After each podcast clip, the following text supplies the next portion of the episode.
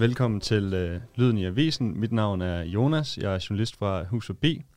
Og øh, i den her måned, så øh, bringer vi en historie omkring den nye psykiatriplan, som øh, vi bringer i marts måned i forbindelse med den nye 10-års psykiatriplan. I den anledning, så har vi fået Sanne med ind i øh, studiet. Sanne, hun var med mig inden og interviewe Poul Nyrup i forbindelse med den her artikel, så derfor har vi fået hende med til at uddybe vores samtale lidt, så vi kan få lagt et ekstra lag på artiklen. Og øh, Sanne, vil du øh, introducere dig selv? Ja, mit navn er Sanne. Jeg er sælger for Hus Forbi og kommer fra Roskilde. Så jeg er 30 år øh, og har haft mange års erfaring inden for psykiatrien, både i Tyskland og Danmark.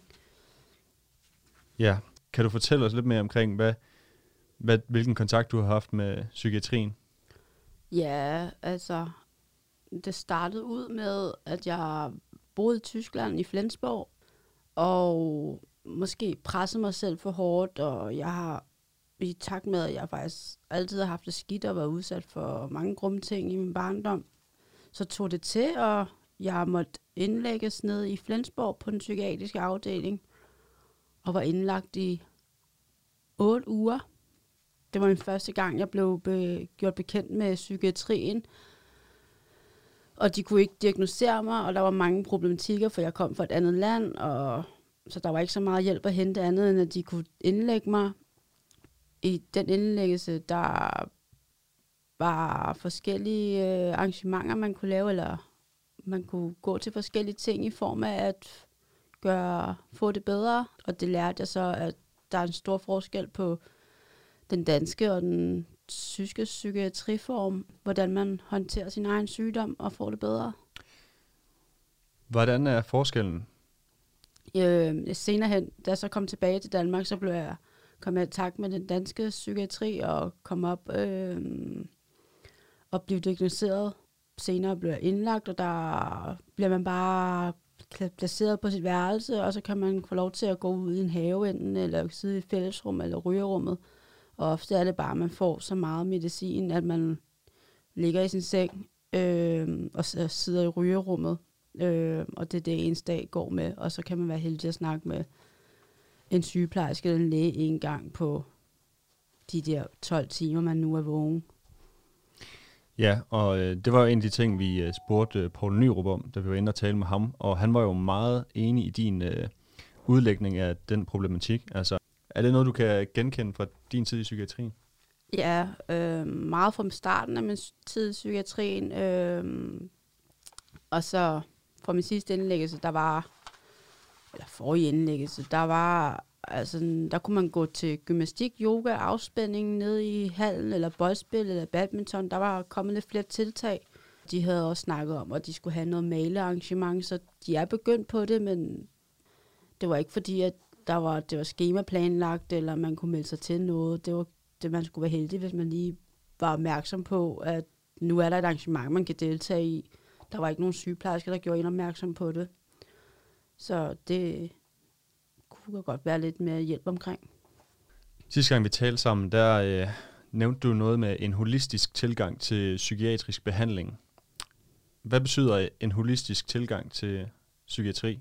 At man ikke bare ser en diagnose, men at man ser mennesket som en helhed, at man har været igennem nogle ting, som gør, at man er, som man er blevet, og, og man skal måske, når man i forhold til at, at komme sig over en psykisk diagnose eller en psykisk sygdom, så skal man tænke på, at man skal arbejde med, på det menneskelige plan på mange forskellige måder. Så det er ikke bare kun af medicinering, at man også komme ud og møde nogle mennesker, og man kommer ud og får nogle oplevelser, nogle sanselige oplevelser, og får oplevet nogle gode ting. Man snakker jo meget det holistiske, sådan i forhold med, at man skal lave meditation, og man skal meditere, og, og det er også kommet mere fokus på, men ja.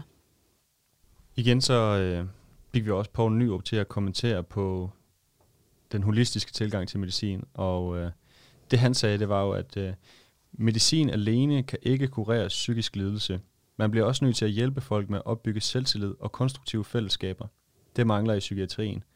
Vores organisation, Headspace, har lavet forsøg med at besøge psykiatriske patienter, inklusive hjemløse, et par gange om måneden. Så samles vi i fællesrummet og synger fælleslang, og det er folk helt vilde med. Hvad var forskellen for dig imod at modtage en behandling, hvor du kun blev medicineret, i forhold til, at du også fik øh, adgang til fællesskaber og aktiviteter? Altså, jeg kom, jeg, jeg, jeg var indlagt i Tyskland, og hvor jeg kunne gå til malerværksted, eller ergoterapi, eller musikterapi, der, hvor, jeg, hvor jeg gjorde det sammen med nogle andre, og hvor man sad og hyggede sig om noget, og deltog aktivt i nogle samtaler, og det, det gav meget mere, end at bare sidde i en fællesstue og snakke om en sommerfugl til morgensamling, om hvordan en sommerfugl ser ud. en af de ting, øh, du fortalte mig om, det var at lære at forstå sin egen psykiske sygdom. Altså at få en læring omkring sin egen lidelse, så man bedre kan forstå, hvad der foregår i hovedet på en, og bedre på den måde kan hjælpe sig selv. De første gange, øh, du blev indlagt, der forstod du ikke rigtigt, hvad din diagnose gik ud på. Nej. Er det korrekt? Ja, både det, at jeg kom ind, og jeg sagde, jamen, jeg er, jeg er spirituel, og jeg øh, tror lidt på engler og sådan noget. Og så, jamen, så er du bare paranoid skizofren, og jeg kunne ikke få det til at hænge sammen op i mit hoved, fordi jeg var ikke paranoid. Jeg havde nogle andre udfordringer. Så gik jeg tre år i behandling for det, endte med at få det rigtig skidt, øh, hvor så jeg fik en, en anden diagnose, hypofren skizofreni. Og det kan jeg se mig meget mere i. Så på den måde, så har det også været nemmere for mig nu at sætte mig ind i min egen læring af sygdommen. Men i den behandling, jeg fik, der fik jeg også læring i, hvordan min hjerne kemisk er sat sammen, så hvorfor den har de problematikker, den har. Så helt klart at få en behandling, hvor man får inddragelse i sin egen sygdom, det, det gør rigtig meget, men det kan man også gøre i form af kurser, når man er indlagt, hvor der kommer, hvor man kan sidde og snakke om, hvad, hvad det er, der sker i ens hjerne. Ja, og øh, nu vil jeg igen citere øh, Paul Nyrup for, øh, hvad han udtalte sig om i forbindelse med fejldiagnostiseringer og fejlen. Faren ved det. Han sagde, at øh, kassen med psykiatriske diagnoser er den største, vi har. Der findes over 100 forskellige slags skizofreni alene. Det er jo også sådan, at psykiske, psykiatriske forskere ofte prøver at finde frem til forsimplede diagnoser. Man tænker på det ligesom inden for den somatiske medicin, altså fysiske lidelser, hvor man let kan diagnostisere en brækket arm. Det kan enhver medicinstuderende på første semester gøre. Men psykiske lidelser er mere komplicerede. Man skal se på det genetiske grundlag, sammen med alt, hvad en person har oplevet igennem sit liv. Du, øh, du oplevede jo selv at blive fejlbehandlet i tre år på grund af en fejldiagnostisering, og få det meget værre øh, på grund af den fejlbehandling, du fik. Hvordan tror du, at man øh, kan undgå i fremtiden at, at fejldiagnostisere folk så ofte, som man gør i dag? I hvert fald er jo et kæmpe problem med alle de fejldiagnostiseringer. Det er helt klart at bruge nogle flere samtaler på, hvad det er, der foregår hos personen. Øhm, og også skabe noget mere tillid, før man, før man kan skabe den der relation til, hvor, hvor den patienten kan inddrage den lægen eller psykiateren i, hvad der foregår, så skal der skabes tillid. Så på en eller anden måde få lagt et tillidsbånd, sådan så person, patienten kan åbne sig op og forklare, hvad der foregår. Over nogle flere samtaler, i stedet for bare fem minutter. Mm. Og her vil jeg igen øh, komme med et øh, citat fra øh, Nyrup, hvor han igen øh, bekræfter dig i din øh, fremlæggelse af problemerne med psykiatrien. Han siger, at i den nye psykiatriplan er det vigtigt, at vi ikke kun tænker på den kliniske behandling, men også ser på, hvordan kan dette menneske indgå i et konstruktivt fællesskab, som hjælper den pågældende med at finde mening. Min egen erfaring har nemlig været, at ensomhed og isolation er det værste, vi kan byde psykisk sårbare mennesker. Har du fundet fællesskab eller øhm, en måde at lave mening i dit eget liv, der har kunne hjælpe dig med at få det bedre mentalt? Mm, ja, jeg startede ud med at være husforbisælger, øh, der midt i min behandling, og det var noget grænseoverskridende, men jeg vidste, at det ville give på det en lang ende at være en del af et fællesskab. Så så småt som jeg begyndte at få det bedre, jo mere inddrager jeg mig selv i fællesskabet og med andre sælgere. For mig har det virkelig givet mening og givet pole det at være en del af noget større, fordi når man er psykisk syg, så er du ikke en del af arbejdsmarkedet, som højst sandsynligt. Og at være en del af, af, det normale arbejdsmarked, det er også være en del af noget større, men at være en del af hus forbi, så bidrager stadig til, til andre, og du kan også sige på den måde, du er en del af arbejdsmarkedet. Du er jo sælger, som mm. og gør et job. Hvordan øh, fandt du frem til Hus Forbi? Det gjorde jeg igennem min kære kammerat. Hæv mig hen til en samtale tilbage i 2018 for en Føtex i Roskilde. Og jeg har altid været draget af, af underdogs, eller folk, der kæmper for livet. For jeg selv har været en af det. Så jeg satte mig ned og sagde, hey, jamen, skal vi lige tage en snak? Og så fik vi en snak, og jeg fortalte, at jeg boede på et forsorgshjem, og sagde, nah, du skal da være hus, for, hus forbi sælger. Du tager med mig ind i huset til her i næste uge. Og det gjorde jeg så.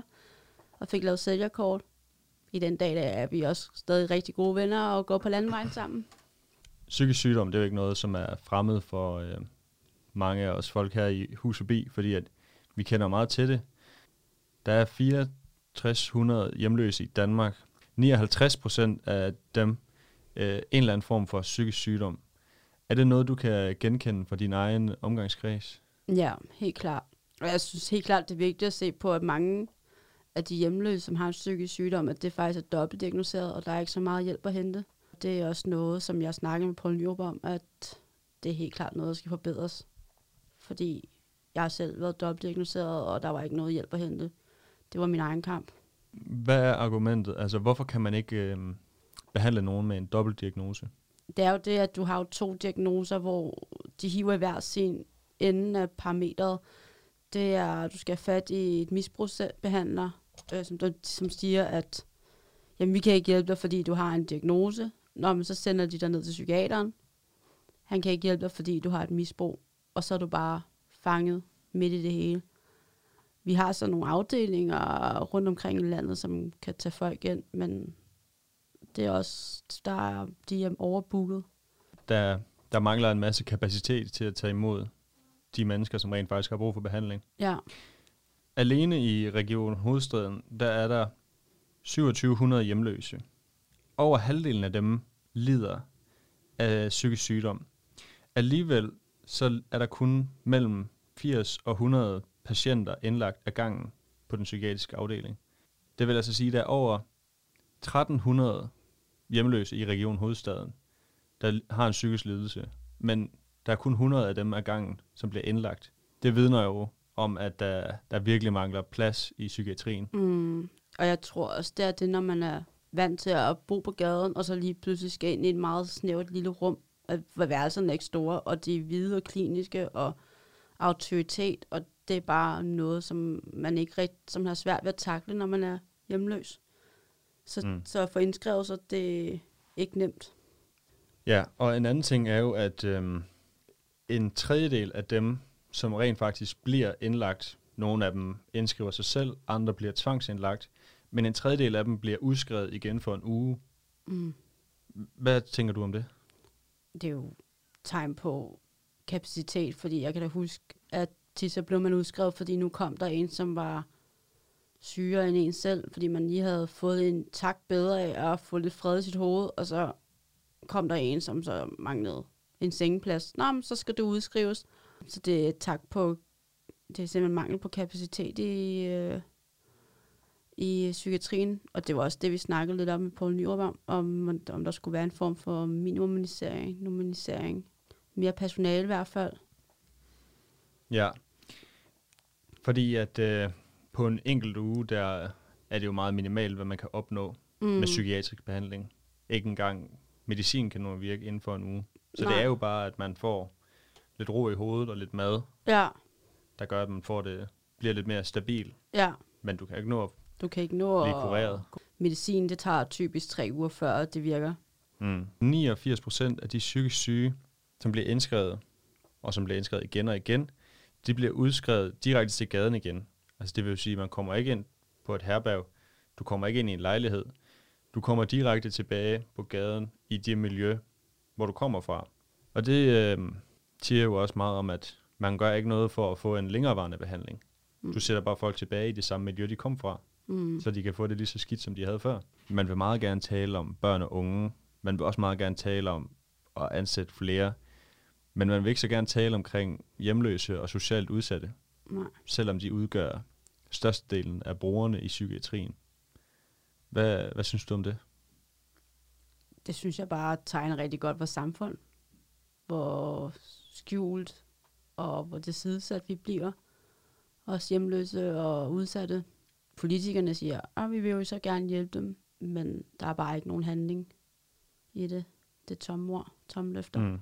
Det kan også være, at det er en større politisk vindersag at tale omkring unge mennesker, som kan gå ud og få sig en uddannelse og blive indtægtskilder for staten, end, øhm, end nogen, der rører på kontanthjælp. End nogen, som rører på kontanthjælp, du ved. Det kan diskuteres i lang tid i hvert fald. Det kan det. Men øh, sagen er i hvert fald den, at øh, du skal have rigtig mange tak for at komme her i studiet, Sanne, og tale lidt med os omkring øh, artiklen. Var så lidt. Og igen, du lyttede til øh, Lyd i Avisen med Hus Forbi. Mit navn er Jonas. Vi siger mange tak for, at du lyttede med. Og husk at tage avisen med, når du møder vores sælgere. Jeg købte dem alle